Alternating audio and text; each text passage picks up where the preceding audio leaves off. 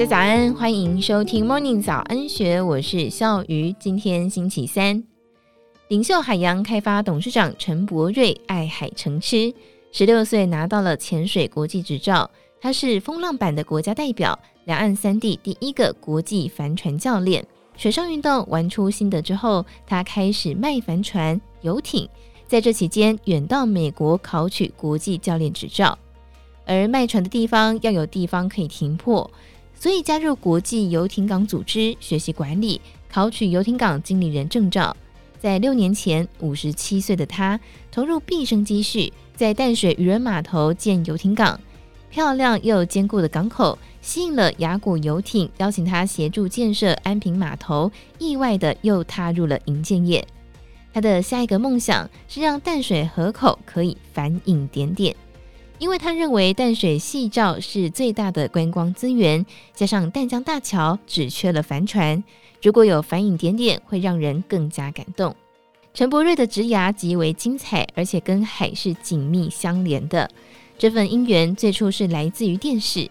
他回忆在小时候在《海洋十万里》的节目当中，看到精彩又迷人的海底世界，就完全着迷。年纪小小的他，只想着如何能够接触海。后来在文具行看到面具、呼吸管，还有橡皮艇，就努力的存钱买下来。国中毕业之后，陈柏瑞白天在修车厂当学徒，晚上读夜校。他对海洋念念不忘，认真存钱去学潜水。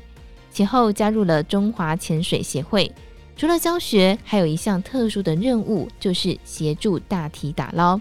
他回忆，每周一几乎都没办法上班。因为周末常常有溺水的人，那时候还在修车厂工作，老板只要看到他走向了办公室，就无奈让他请假。不过他也很有天赋，在修车厂工作不到三年就出师了。二十三岁那年，修车厂老板要告老还乡，主动询问技术好、责任感强的他要不要顶下工厂。陈柏瑞自此晋升为老板，对海洋的热情让他无时无刻都想待在那里。有空闲就会去潜水，接触风浪板，一玩就成为国家代表队。他想要精进，飞去美国考国际教练执照，成了第一位华人教练，也是第一位受邀请到中国教学的国际教练。另外，刚接触水上摩托车就马上上手，连续四年夺得总冠军。他笑说：“后来他被拒赛，只能够当裁判，不能当选手。慢慢的从教学当中看到了商机。”卖起风帆游艇，大约三十年前进口一艘十八尺的游艇，没想到交通部不发给执照，才知道原来船破法当中没有游艇这两个字，于是投入了修法，在产官学界的共同努力下完成修法，让游艇产业在台湾得以蓬勃发展。六年前，淡水渔人码头旁边要建造游艇码头，他取得了 BOT 资格，投入六千到七千万元的积蓄，打造领袖海洋淡水游艇码头。为了工程建置，陆续投入一亿元。他说明，如果要打造成他想要的游艇码头，至少得花两亿元。他形容自己是一个企图心非常强的人，想做的事情都会尽力实现。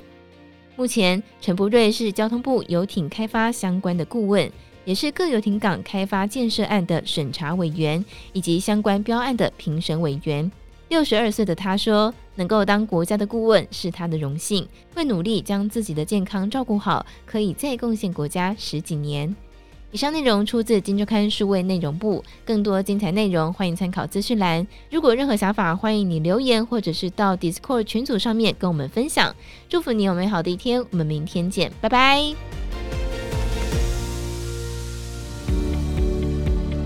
听完 Podcast 节目，有好多话想分享，想要提问却无处可去吗？别烦恼了，现在只要点击资讯栏下方的 Discord 社群平台连接，输入昵称就可以立刻问问题，与主持人互动哦。让我们一起在学习的路上不孤单，等你来加入。